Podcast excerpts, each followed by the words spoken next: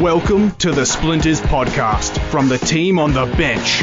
Community Radio's leading, no holds barred Friday night sports show. Available online and replayed on Triple H 100.1 FM. Now, here's your host, the Raging Bull, Anthony Caruso. Good evening and welcome to Splinters, the Bench Podcast on Triple H 100.1 FM, streaming on the web at www.triplehfm.com.au and available for download at podcast.com, Apple Store, YouTube Music, TuneIn app, and all good podcast sites. This is Anthony the Bull Caruso. It is coming to the end of the 2020 year, the very sharp end of it. And while we continue to battle the COVID-19 pandemic and all of the lockdowns that have been occurring on, it's nice to be able to sit down and be able to enjoy a moment where we can actually celebrate people who have won in 2020. Speaking of winners, let's look at someone who uh, actually managed to pick herself up a nice little, uh, nice little job uh, in between all of the hullabaloo that's been going on here. We haven't had him on the show in a while, but given the occasion that we have here today, it is only fitting we bring back the Lord Mayor himself, Keith Topolsky. Good evening to you. It's nice to know that you actually listened to Splinters Bull, considering I was on last week with Dom, but be that as it may, in your complete ignorance of the situation, yes, it is a good evening to everyone across the Triple H Global Network, and well, I don't know whether I picked up a job this year so much as last year, but I've managed to somehow hold on to mine down here uh, for the time being. And uh, well, yeah, it's been. Well, we won't we won't use the typical words because we're well and truly over those words. But let's just say it's it's been a bludger of a year. It has, it has been an absolute bludger of the year. Um, and, it, and it has impacted sports in a way that we never thought possible. And certainly some of the shows that we've done over the years has really given rise to how much of an impact that it's had, not only, I guess, in terms of professional sports staff, but also um, the media itself. It has, and as I discussed with Dom last week, uh, one of the big losers from this year was Hugh Marks, who mishandled the reading of the situation so badly that you could almost say that COVID cost him his job because he didn't really see what the landscape looked like as far as sporting coverage. He didn't want the NRL back, but people were just screaming for live sport to come back because there's only so much Netflix you can watch before you actually want to sit down and watch live sport again. He completely misread it, but this week we're not talking about the losers. No, we're talking about the winners. The people that despite the odds thrown at them this year, that have managed to climb above and achieve absolute greatness. They may not necessarily be championship, premiership winners, but they've achieved well and they've set themselves up for potentially an even bigger 2021.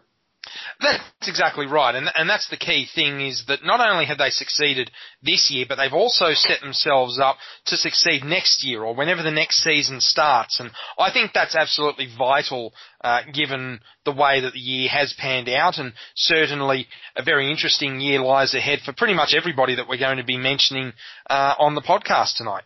Absolutely. We're going to have a top eight for each section. We're going to be doing the teams first and then the individuals. So who makes the eight? Let's find out. Ladies and gentlemen, this is Splinters. We're going to kick things off with, with the team winners. And Keith, who do we have at number eight? Well, you wanted to fight very hard for this one, and I have to say that when it comes to motorsport, I wouldn't know the difference between a gasket and a fuse, and I mean that quite literally. So tell me exactly why you think Mercedes AMG Formula One is really one of the winners of 2020. And this is one that really hits close to the heart because as much as I am a Ferrari fan, I have to give credit to the way this team has operated in this entire turbo hybrid era. They were set up to have an absolute ding dong battle with Ferrari this year. However, while Ferrari slipped away, Mercedes continued their near impervious form throughout the turbo hybrid era, recorded their seventh consecutive Formula One World Constructors Championship and their seventh consecutive World Drivers' Championship, with Lewis Hamilton picking up six and Nico Rosberg with one.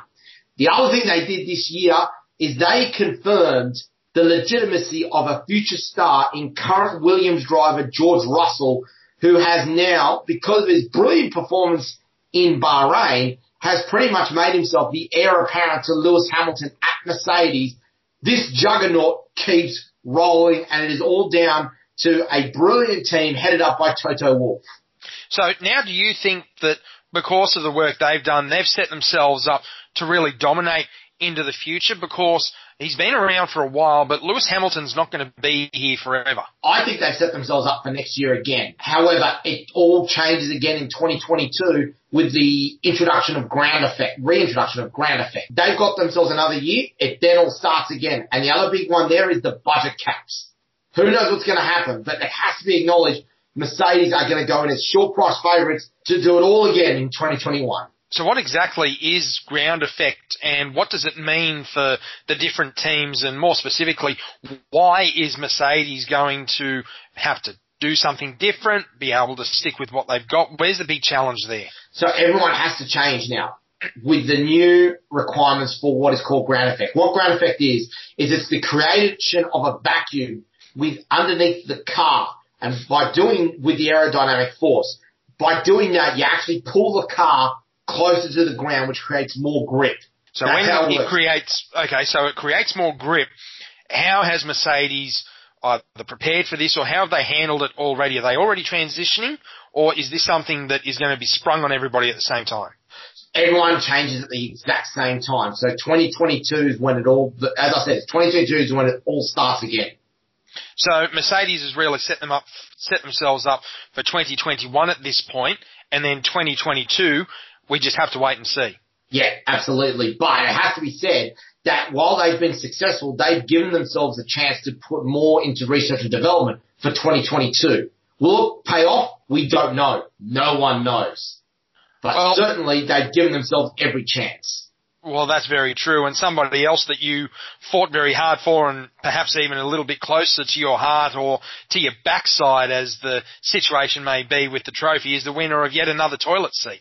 Absolutely. Sydney FC, they did the double again this year. Everyone thought that they were going to drop off when Graham Arnold was announced as the new coach for the Socceroos. Steve Corica, the club legend who has come in uh, with a team that was pretty much already, some would say already established by Graham Arnold, but he has not put a foot wrong. Every year he has been manager, he has won at least a trophy. And this year he did the, the premiership and championship double with Sydney FC off the back, in particular, of um, the performance of Adam Le Fondre, the previous Johnny Warren medalist in Milos Ninkovic, and the hero of the grand final and the current Socceroos defender, owner of the world's greatest mullet at the moment in Rhyan Grant. Now, the, the big question here is, has this been done as a development side of thing by Sydney FC, or is it simply a case of everybody wants to go to Sydney FC because they're the team that's winning at the moment? Because they've clearly usurped Melbourne Victory as the number one team. In fact, you could say Melbourne City's probably usurped Melbourne Victory as the number one team in Melbourne, let alone in the A League. So is this a case of Sydney doing their development right, or are they simply in a position where everybody wants to go and play for Sydney FC because that's where the success seems to be at the moment? It's a bit of both. So they've got this team that's been going around for a while where everyone wanted to go for it. But they have brought some great kids coming coming through through the youth system and the likes of Harry Van der Saag, Patrick Wood, and Josh King. So they've got some kids coming through some serious talent now. And don't be surprised if Sydney FC uses the success that they've built up from now to really continue to develop their academy and become a genuine force within the APAC region. All right, how much is the loss of Le Fondre going to impact them? Because did I read right yesterday that he's on loan to somewhere? He's on loan in Mumbai at the moment. Uh, he may end up coming back with that contract potentially being um, uh, being completed with no renewal. But the rumor is as well is that they're about to announce the return of Brazilian striker Bobo. You're thinking, and obviously you've got a mm. little bit of an interest here, a little bit of an emotional attachment. You honestly believe that Sydney FC are in the box seat to be able to take another A-League title? I think they are the only club that I think that will that could legitimately compete against them this year. I think will be Melbourne City again. It's so those two teams in daylight. So it could be a repeat of last year with Sydney FC versus Melbourne City. There you go. There, there's the early prediction already for 2021. Mind you, it's not going to be that late into 2021 that we're going to be able to see a result on your prediction, is it? Absolutely, because the season uh, is pretty much underway now. I wanted to get to an AFL team because it's all AFL all the time down here and I'm trying to fit in with left foot snap and all that sort of thing. I'm still trying to figure out how you punch the ball, but be that as it may, Richmond Tigers, they are on the verge of a dynasty. Three premierships in four years. At the time of the stoppage, nobody could have predicted what was going to happen. They came back, started off with, it has to be said, a real bludger of a game against Collingwood. It finished 36 all, and all the hardened AFL fans, ones I've spoken to, uh, long-term AFL experts like Malcolm Blight and Terry Wallace, who I've spoken to as well, they've said that that was one of the worst games they'd ever seen in their lives. But what they did to come back from that and really turn it on at the business end of the season was really super impressive. What's been incredible is that while other teams seem to have managed to come out of the gates very quickly, Richmond sort of went in the opposite direction. They built up, they built up, built up, and then in the finals really had to do it the hard way. Do you think Damien Hardwick in the AFL is the direct relation of Trent Robinson in the NRL as far as being able to time a team to really hit their straps at the best possible moment? I, I think he'd go go very close to Trent Robinson. There's the way he, he couldn't have timed it any better. Damien Hardwick certainly couldn't. Maybe Trent Robinson didn't quite do it this year, but that was the thing that really stood out for me as well. Was Richmond was able to avoid any sort of major injuries, but the AFL wasn't taken as much as the NRL was through injury because the AFL is a lot more of a running game as opposed to a contact game, which the NRL is. So that probably helped Damien Hardwick a bit in the end as well. But being able to put on three premierships in four years, in a salary cap era, particularly in a drafting sport where if you succeed, you get punished for it, and if you fail, you get rewarded for it. Being able to do three premierships in four years, that's nothing short of miraculous. That is absolutely nothing short of miraculous. Let's stay in Melbourne because in fifth place is is another uh, another city from the south side, but in a different code. Yeah, everybody laughed at me when I said that the Melbourne Storm going into the grand final were red hot favourites to take down Penrith, and everybody thought the youthful exuberance of the minor premiers from Sydney's West with a bunch of young kids who didn't know any better were going into a grand final, the likes of which had not been seen before, a different type of a grand final, and they were coming up against a team that were second place for most of the year, but they were looking a little bit rough around the edges. A few veterans that probably weren't playing as well as they could, but they still had the player who, at the time, was regarded as the best in the world. Um, without peer, the leading playmaker, one of the great goal kickers of all time, one of the, the great visionaries. The, one of the best referees around, you could say. No, well. that, that doesn't quite go to what I'm about to say here. And then went into the grand final and the team from Sydney's West were supposed to do what they wanted and they went into the grand final and they were down by more than 20 at half time. They ended up losing by six. 2020 meet 2001 when Newcastle beat Parramatta and it just stood out to me so much just how much alike the Newcastle Knights in 2001 Melbourne was in 2020, except this is a genuine dynasty led by perhaps the greatest coach of all time. Absolutely. Craig Bellamy has done something absolutely incredible with this team. And you have to take into consideration as well, Keith, that it could have all fallen apart after the salary cap scandal back in the early 2010s.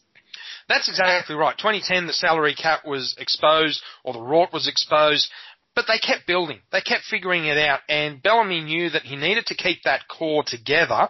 And okay, eventually the core had to split up. Uh, time, Father Time is the only person undefeated in the sporting world, and Cooper Cronk wanted to be closer to Tara Rushton, understandably, so he headed to Sydney. Billy Slater just didn't have it in him anymore. You needed to let go of other players. And the way Craig Bellamy has been able to identify and coach talent to be able to take over from them is nothing short of remarkable. Okay, so Cameron Munster is not the same style of player as Cooper Cronkies, but he's a dominant half. So you've got a dominant half replaced by a dominant half. You've got a fullback that can fly out of sight in the middle of the afternoon, replaced by a fullback who can fly out of sight in the middle of the afternoon. And you got one of the great visionary players in the number nine jersey who has a great ability to see what's in front of him and play to it with a kicking game. Okay, this is slightly different. He's going to be replaced by a most visionary player who can play exactly what's in front of him, play to it with a fantastic running game.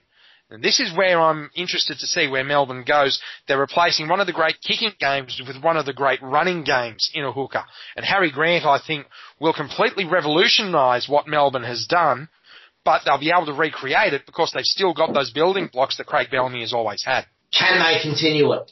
Or, and I guess the other thing you're alluding to as well is have we seen the last of Cameron Smith?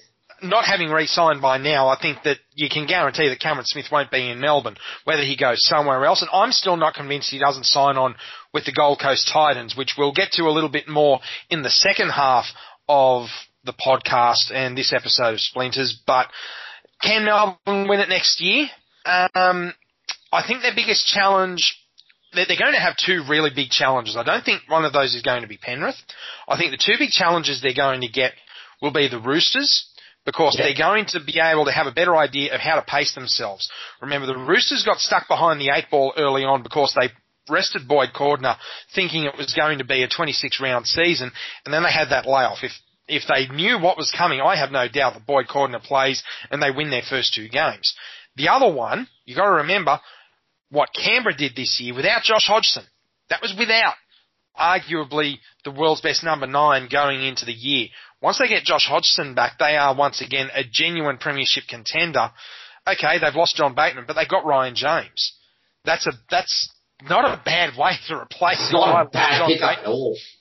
That that okay, you're not going to get exactly what you got with John Bateman, but you've got someone there who can really take those hard yards, and maybe you can convert one of those middle players into more of a wide running second rower like John Bateman was. So right now, I think you've got a three horse race between Melbourne, Canberra, and the Roosters.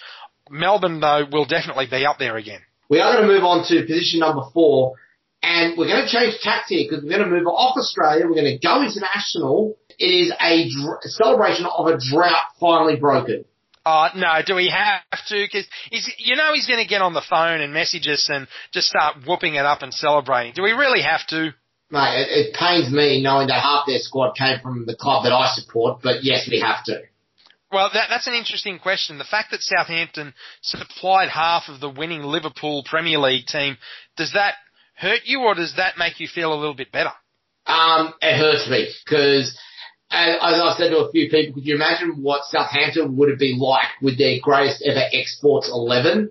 The fact you would have someone like even Gareth Bale up front yeah, that that's that's got to be an interesting prospect. But at the end of the day, th- this is what happens. And as much as we don't like to get into politics here, this is what happens when you allow unabashed capitalism in sport. And I think you and I have have had this discussion before. The only place that socialism has ever worked is in sport. Yeah, yeah, absolutely. But credit where it's due, Liverpool, I guess, have had a number of years where they've been very close but oh so far. But two things really changed for them. One being their coach and one being the addition of a certain central defender. Well, talk us through it because you're the one who is the expert and all I know about the Premier League was that every second day I was getting a message from someone who is a member of the Splinters group boasting about what was going on. Well, yeah, as long as, as far as you're concerned, as long as uh, some club from uh, outside of um, Manchester gets their um, their backside handed to them, you don't really mind. One job, one job. Rest of Premier League. Yeah, the Liverpool had two things that had has been really going for them. They had most of their players together to win this premiership, but two things they needed. First off was a decent manager. They got it in Jurgen Klopp, the highly successful German who took Borussia Dortmund to premierships mm-hmm. and made Robert Lewandowski a uh, an international superstar. I like it. Lewandowski. Yep. Well done on the pronunciation. Thank you very much. Uh, the other thing they did was they picked up a certain player from, yes, Southampton. Dutch central defender Virgil van Dijk. And he has made a massive difference to their defence. It is why they finally won the premiership for the first time.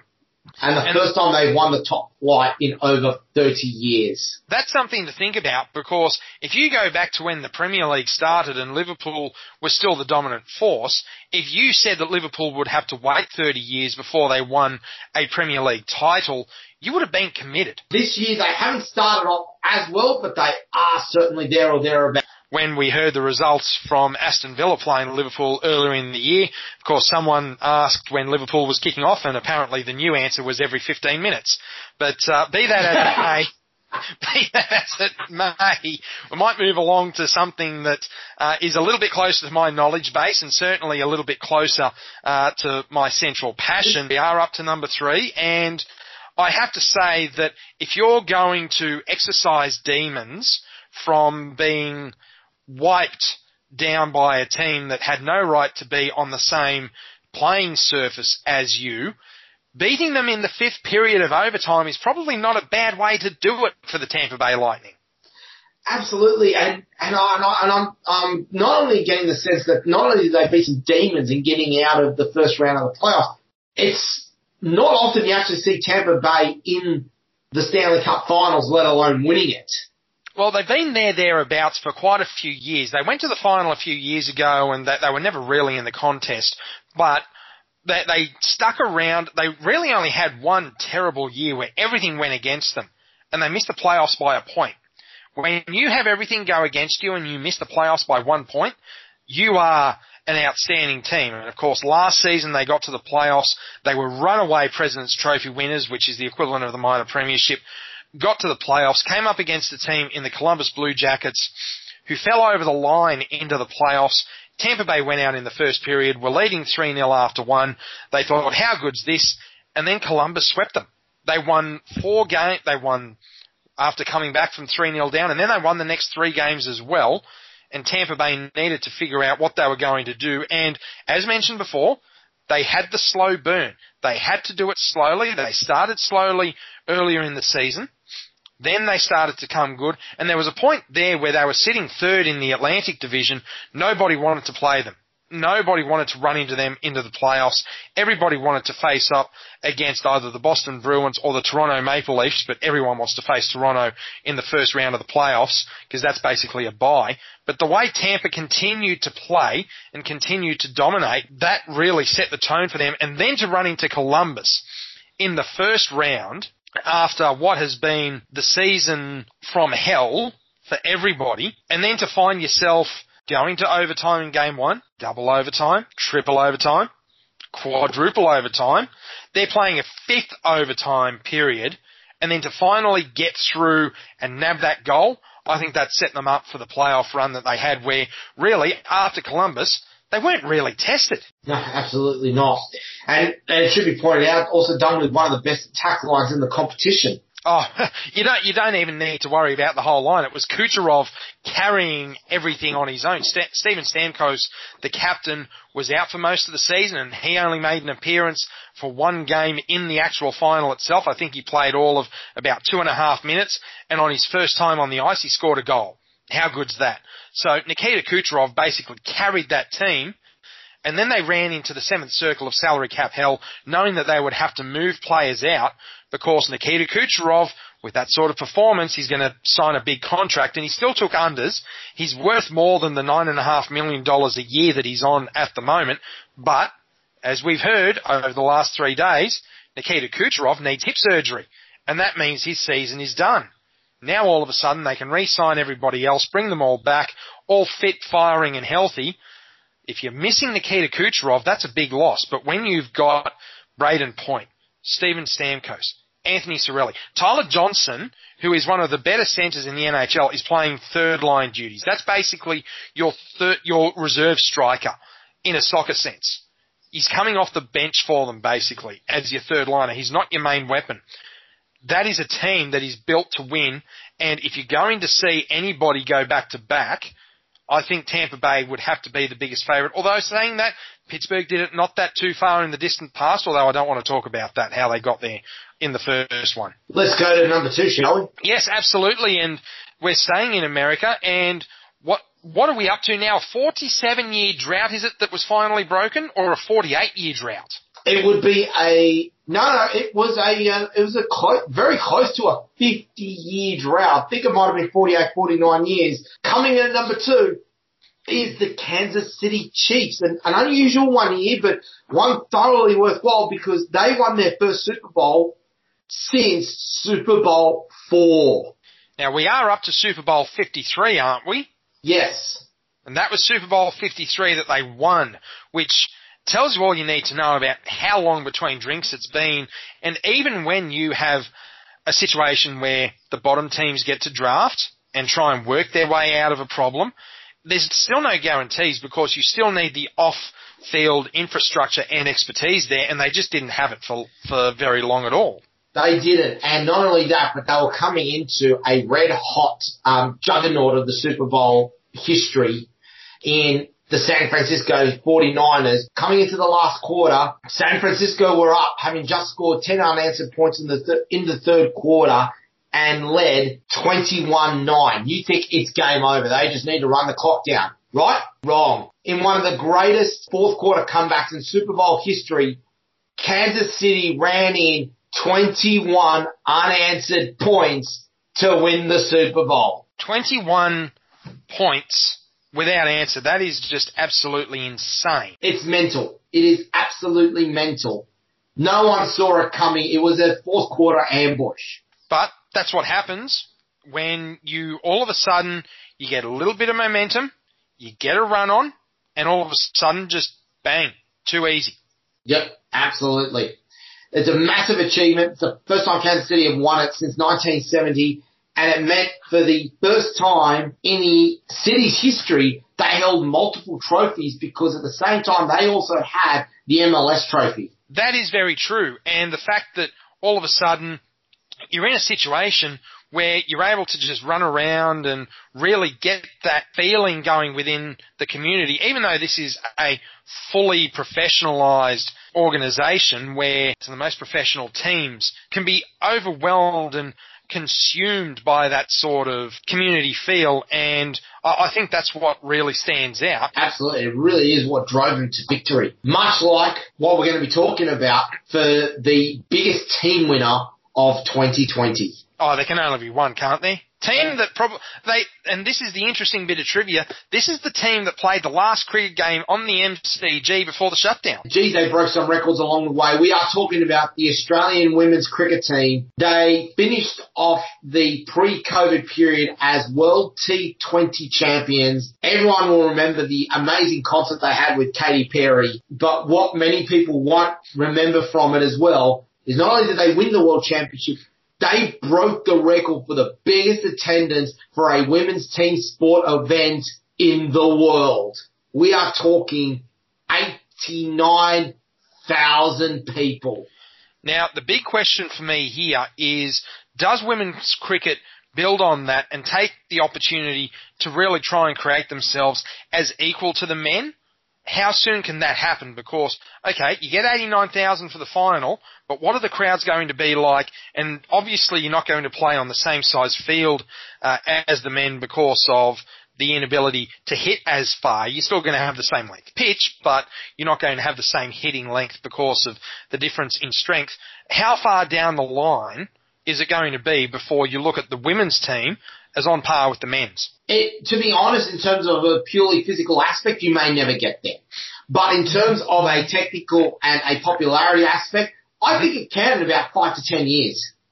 Well, the, the technical side of things is something important because it's being seen a lot among women's sport that technically they're getting a lot better because they have more time to put into the skills training. Obviously, as you say, we're probably going to get chased out by all the PC police for acknowledging that men have that more testosterone in them, which is the, the strength hormone. But at the end of the day, you're not going to have that strength, but does the technical aspect make up for it? Because I've always preferred to watch, as an example, women's tennis because they seem to be technically better, because they have to adjust for the fact that they can't blast players off the court with the same power game as the men have. Unless you're Serena Williams. But yes, you're absolutely right. The, the option is still there for the Australian women's cricket team to maybe usurp the men's. It is, it could well be. You're, we will see, but certainly the momentum from the women's team has taken it to a level where women's cricket is now the biggest women's team sport in the world at a level now where I think about three or four nations can proudly say that their women's cricket team are now fully professional. That and that is a very important thing to say, even when you're talking about the competition that's going to come from soccer or football, as you're going to refer to it as. That is vital when you consider how much effort has been put in by FIFA there. Well, with that, ladies and gentlemen, we're going to take a break. We're going to be when we come back, we will have the individual winners of 2020. You are listening to Splinters, the Bench podcast on Triple H 100.1 FM, streaming on the web at www.triplehfm.com.au. We'll be right back.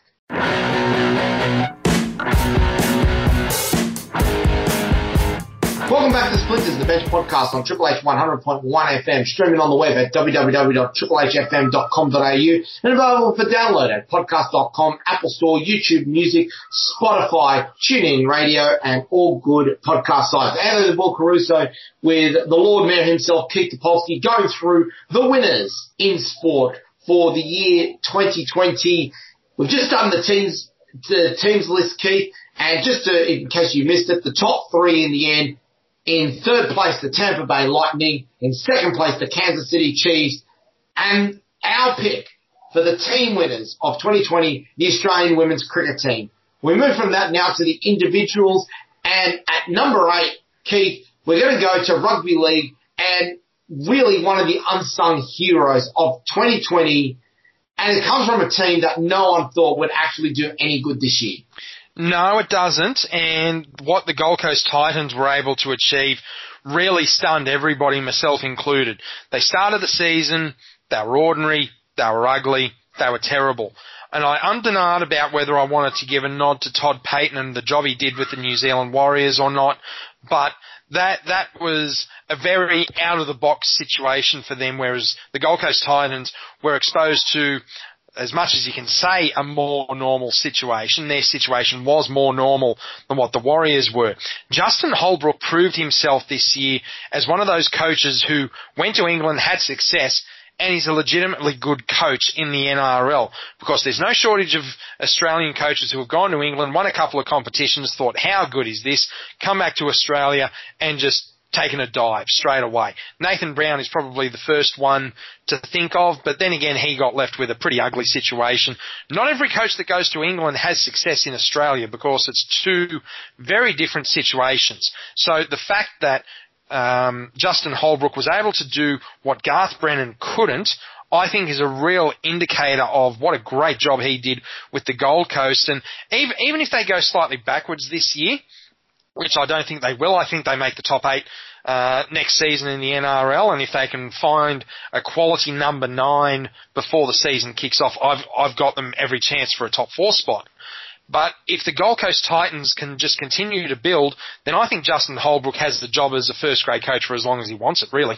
Is it really? Is it only the uh, the work that he's done in terms of on-field strategy, or has he managed to do what very few people have actually done, and that is clean up the culture as well at the Gold Coast Titans?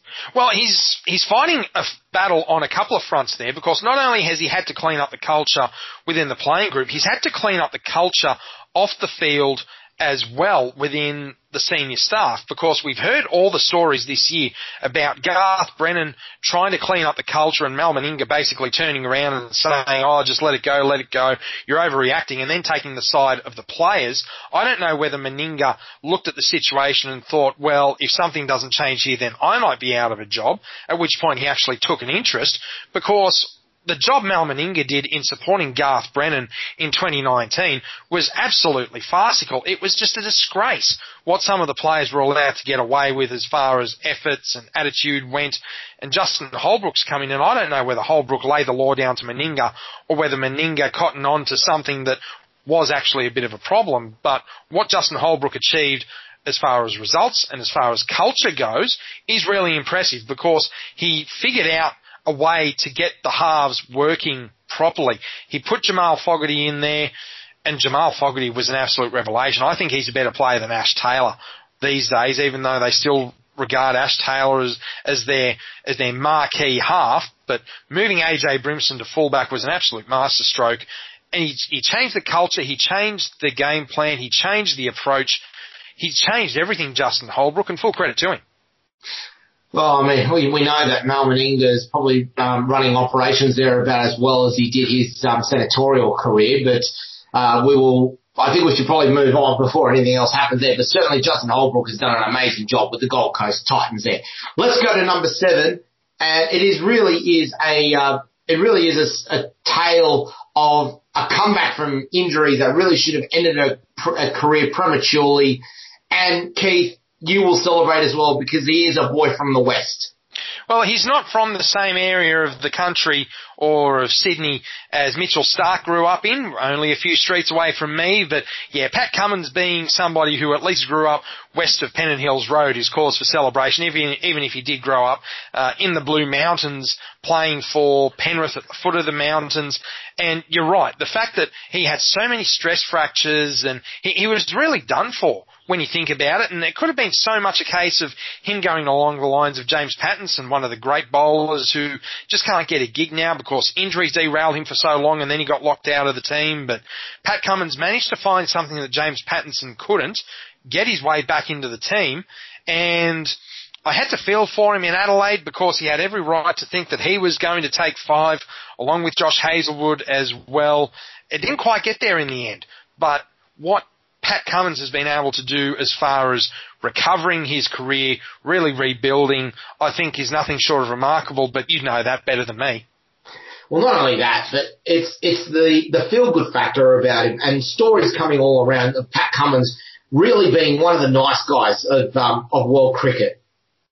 And that, that's one of the things that you often hear about, but at the same time, you just wonder whether it's true or not because so many people, they, they try and get this positive PR campaign and all this spin going on and you find out eventually that, oh yeah, it just depends on what sort of personality you are and whether this happens or whether that happens, but it's very rare that you find absolutely nobody with a bad word to say about a particular person because we've seen with Michael Clarke, he seems very affable on camera and so many people have got so many bad things to say about him off camera.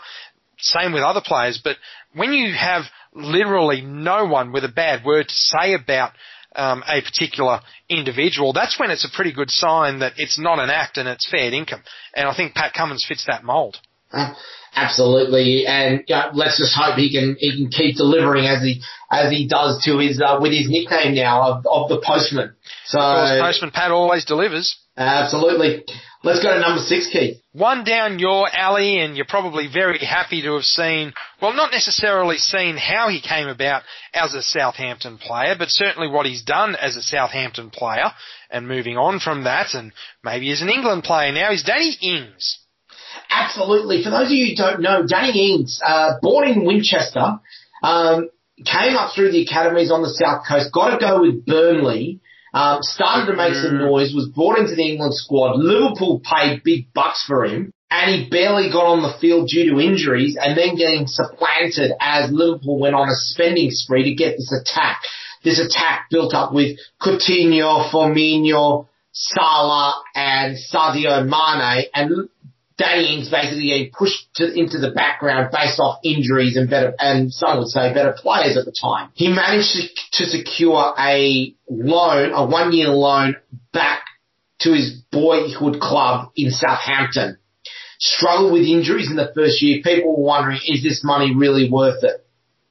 You get to Christmas 2019. Southampton are in the relegation zone. Ralph Hasenhüttl's trying to work out how they're going to get get them over the line to survive the year. Enter Danny Ings. Southampton finishes 11th from, they were 19th at one stage, Keith, 19th. So they really got themselves out of a real big relegation struggle to begin with. Yeah, absolutely. Danny Ings finishes second for most goals in the season only one behind Jamie Vardy. And to top it all off, he scored the most goals from open play of any player in the Premier League. That's excluding penalties and excluding free kicks.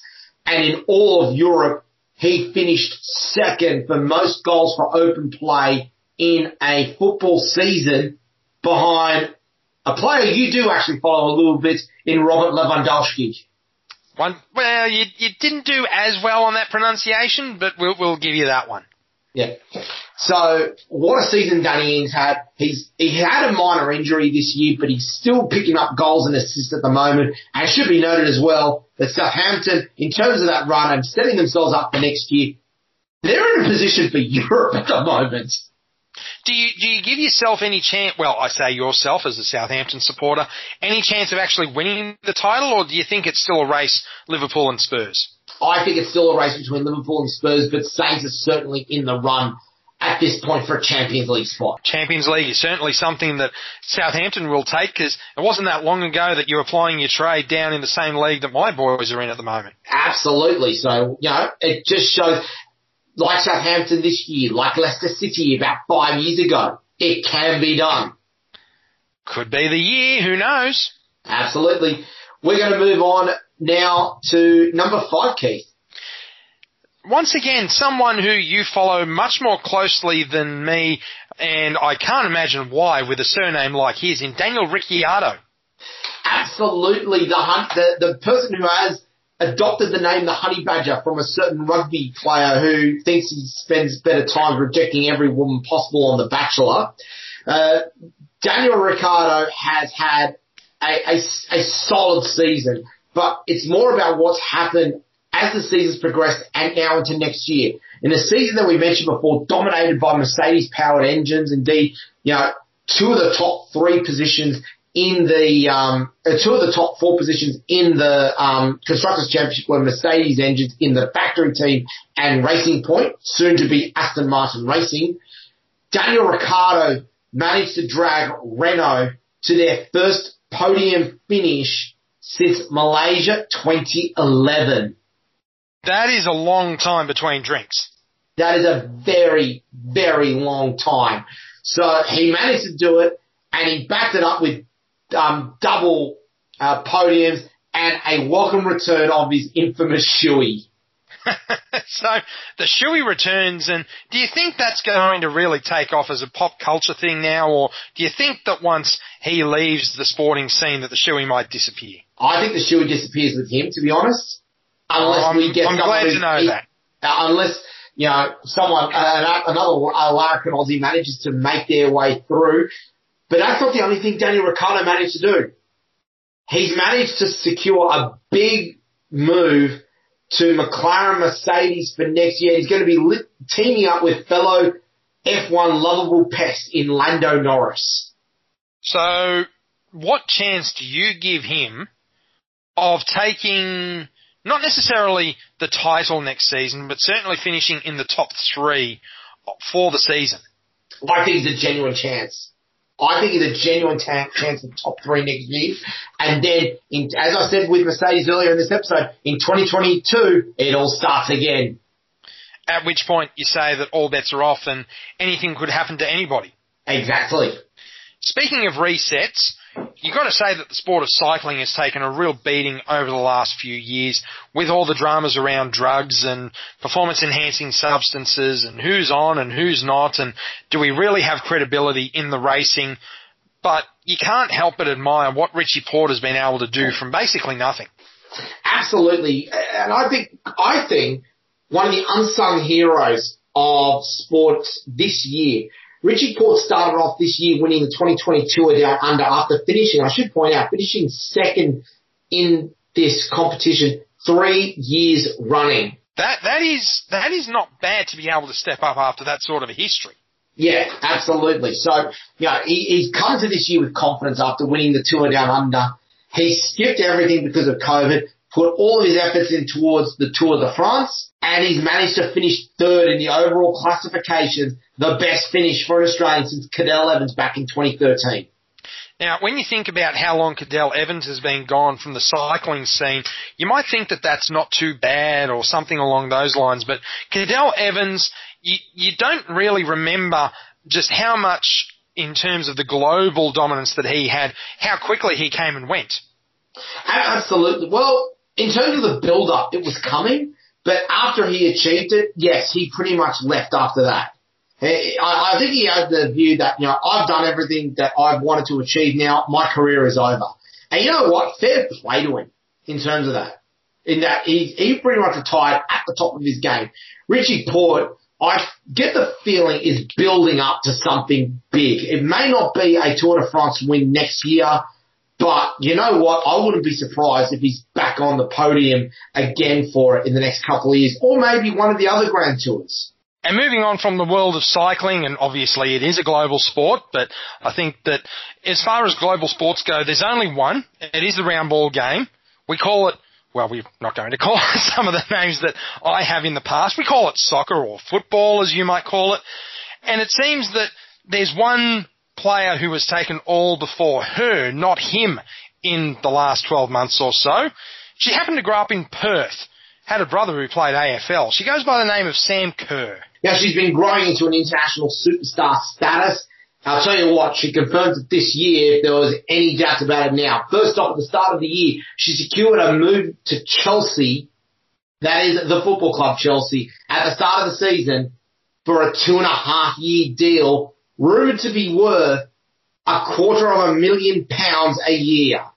This is pounds, not dollars, so we're looking pounds. somewhere around the five hundred to five hundred and fifty thousand dollar mark. Yeah. For for a female athlete, that is big money. That's big money.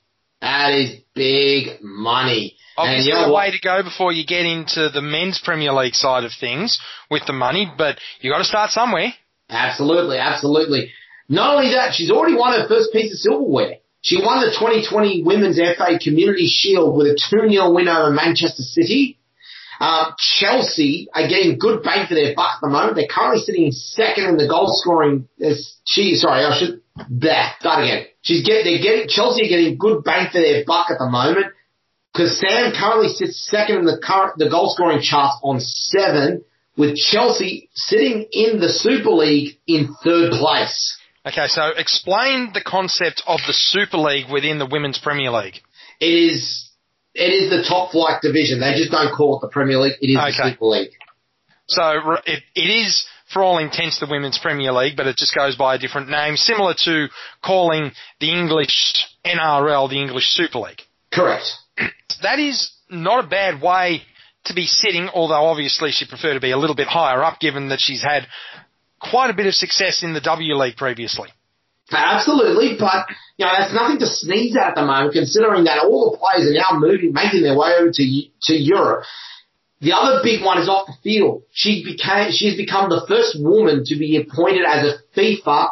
This is the the EA Sports video game FIFA game ambassador. Now, does this get her on the cover of the game? Yes. That is, that is very, very big because there's a lot of talk going on in other sports at the moment about how close you get to having the men's and women's on parity. For the video game to be marketing the women the same as the men, that is a huge step. That is a huge step, and she's with, with a couple of big names there as well. Trent Alexander-Arnold, the prod, the youth prodigy for Liverpool FC, and some guy currently playing for Paris Saint-Germain by the name of Kylian Mbappe. Yeah, I've heard of him once or twice. Yeah. Not bad company to be had with Samantha Kerr in there. Absolutely not. And moving on from Sam Kerr, you, you talked about um, her having quite a lot of fun and quite a lot of success. But when we're talking parties, there really is only one party to be had in women's sport in Australia. That's the Barty Party. Oh, the, and long may it continue, Keith. What actually happened with her because she walked away from tennis, tried her hand in the women's big bash and thought, you know what? Tennis is probably a better gig. Goes back there and just takes all before. Is she the second coming of Ellyse Perry? Um, I would say in a way, the difference was is that she started losing her um, passion for tennis, which is why she went to her second, one of her other loves, which is cricket. By the way, I should point out she's a half decent golfer as well. So her hand-eye coordination is one of the best in the world. I, I wish I had that sort of hand-eye coordination to be able to play any of those sports, but I, I think the greatest achievement I ever had as far as hand-eye coordination went was actually being able to catch a rugby league ball. But we'll leave that as it may. So she uh, rediscovered her love of tennis after spending a year playing in, in the Big Bash. She just went places from there pretty much. Um, you know, and last year was an indication she won the French Open, uh, and she finished the year as the world number one. And what has she done this year, Keith? Well, that's a very good question because it was a little bit difficult with the pandemic setting in and she came home for a while and said that she was going to be based in Australia and for the most part, because of the way the news coverage was structured and all we heard about was the virus, it seemed that the biggest coverage she got in mainstream media was the fact that she went to the AFL Grand Final. The only problem was that that isn't necessarily all that she did, was it? No, she, funnily enough, she did manage to win her um, world's number one tennis ranking. She reached the semi-final of the Australian Open uh, earlier on this year, became the first Australian woman to do so since Wendy Turnbull back in 1984. That's a long time between drinks there. I, was, I wasn't actually alive then. I, Yeah, I was I was hanging around. I was born later that year, but yeah, I wasn't I wasn't actually out and about by then, shall we say? Yeah, absolutely. The the other thing as well, you mentioned the AFL. People didn't realise this. She's a massive Richmond supporter, But and I thought she was a Queenslander. so she is. But her family moved up to Queensland from Richmond. All right, can we sign her up for New South Wales State of Origin then as well? Uh, I think possibly.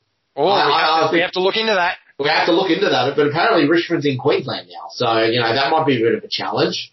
Where is Uh, Collingwood? That's in Queensland too. It is, it is actually funny enough. But you know what was just most so endearing about her? Seeing her at Metricon Stadium with a beer in hand, absolutely cheering the, the Tigers in. I just thought, you know, if, if, if Ash Barty couldn't get any more awesome, she just went up another two notch. It's Richmond Tigers, so they're sort they're only marginally less unpopular than Collingwood. So maybe we have to have a talk about that particular club. Yeah, but, you know, you, you could see in the images of her at the game, she was right into it. Oh, absolutely. No question about that. And when it comes to successes this year, there can be no question about who has had the most successful 2020. There can only be one choice. We speak of St. Peter of Wollongong, who grew up near Mount Uzo, Mount Ousley, sorry. He really, he took all before him in the sporting administration world. All hail St. Peter V'landys.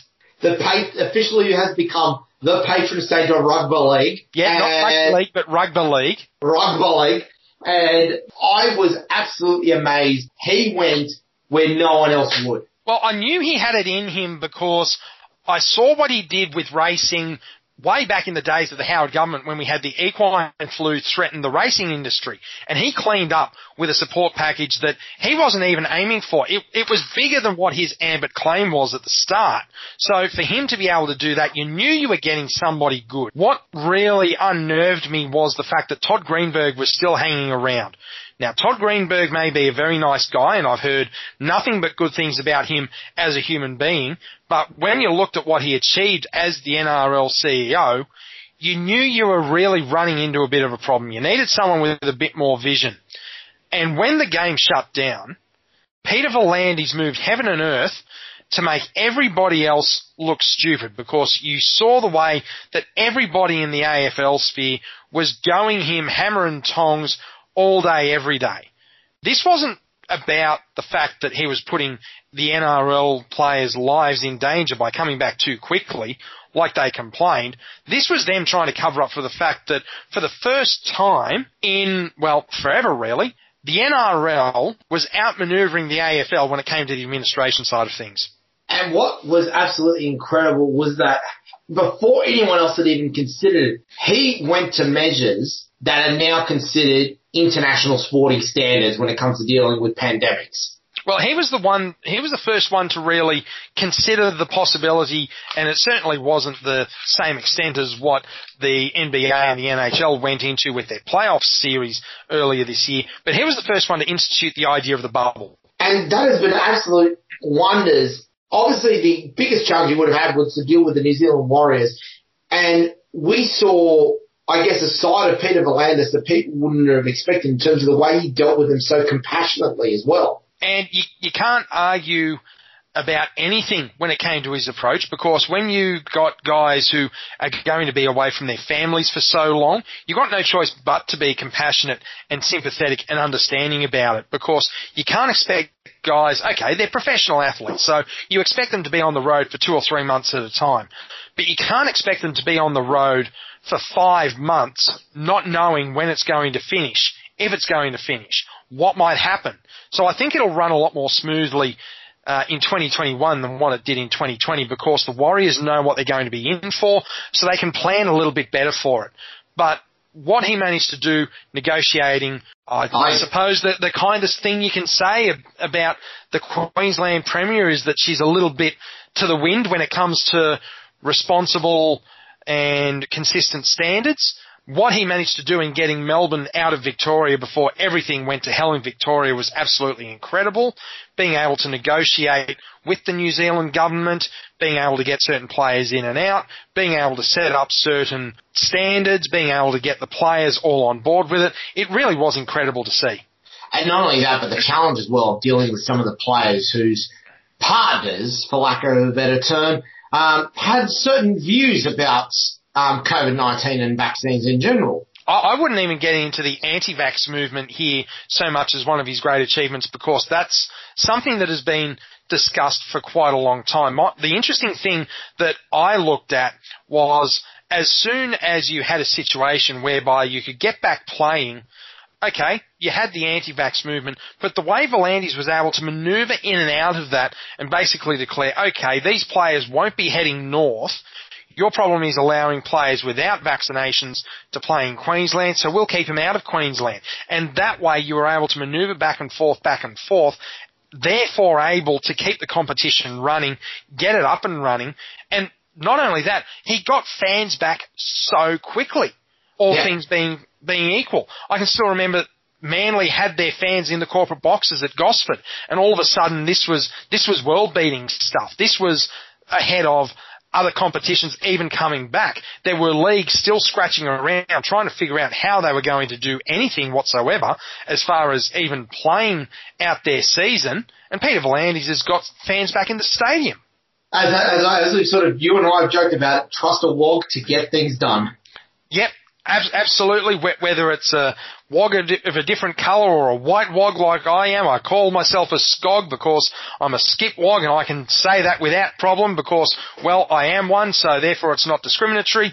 You, you have to take your hat off to him and yeah, I, I, if he ever decides to go into politics, it's going to be a dark, dark day for the team, for whichever party he's up against because he will be able to just run roughshod. Oh, absolutely. So there you are, ladies and gentlemen, the top three for the individual winners. In third place, it is Samantha Kerr. In second place, Ash the Party Barty. And in number one, it is our Lord and, it is our Lord and Savior, St. Peter V'landys of Wollongong, the patron saint of rugby league. That is your winners for 2020. And as we wind down to the end of the year, Keith, I have to say, uh, it has been an absolute pleasure to have done this. Obviously, we've been there's been a lot that we've had to cover throughout the course of the year. The challenges that we've had, we've gotten to the end of it, and one can hope only things will get better. We can certainly hope that, and whether they do get better or not remains to be seen, but hope springs eternal. With that, ladies and gentlemen, that is Splinters, the Bench podcast on Triple H 100.1 FM, streaming on the web at www.triplehfm.com.au and available for download podcast.com, Apple Store, YouTube Music, Spotify, TuneIn Radio, and all good podcast sites. For the last time in 2020, on behalf of the Lord Mayor, Keith Topolsky, my name is Anthony the Bull Caruso. As always, run hard or run home. Good night.